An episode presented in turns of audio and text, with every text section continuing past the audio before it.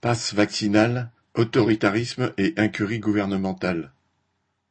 Dimanche 16 janvier, les députés ont adopté le projet de loi instituant le passe vaccinal. Ce n'est pourtant ni un flicage généralisé de la population, ni des amendes plus élevées qui stopperont les virus. Désormais, pour entrer dans les lieux publics qui nécessitaient de présenter le passe sanitaire, il faudra avoir été vacciné ou récemment rétabli du Covid.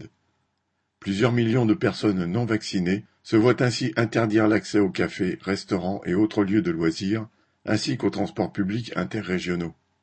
Par ailleurs, les salariés soumis à l'obligation du pass sanitaire dans leur travail devront aussi fournir ce passe vaccinal. Cela donnera aux patrons concernés une nouvelle possibilité d'exercer leur pression sur les salariés.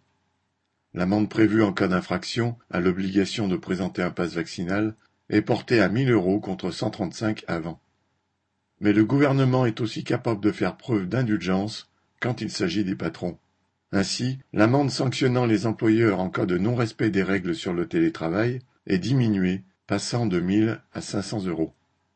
Le vaccin est certes une arme contre le virus, mais le passe vaccinal est, lui, une arme politique utilisée pour désigner les non-vaccinés comme des boucs émissaires et attiser la division avec ceux qui sont vaccinés.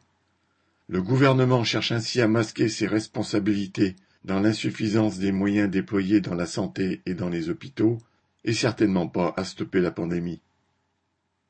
Charles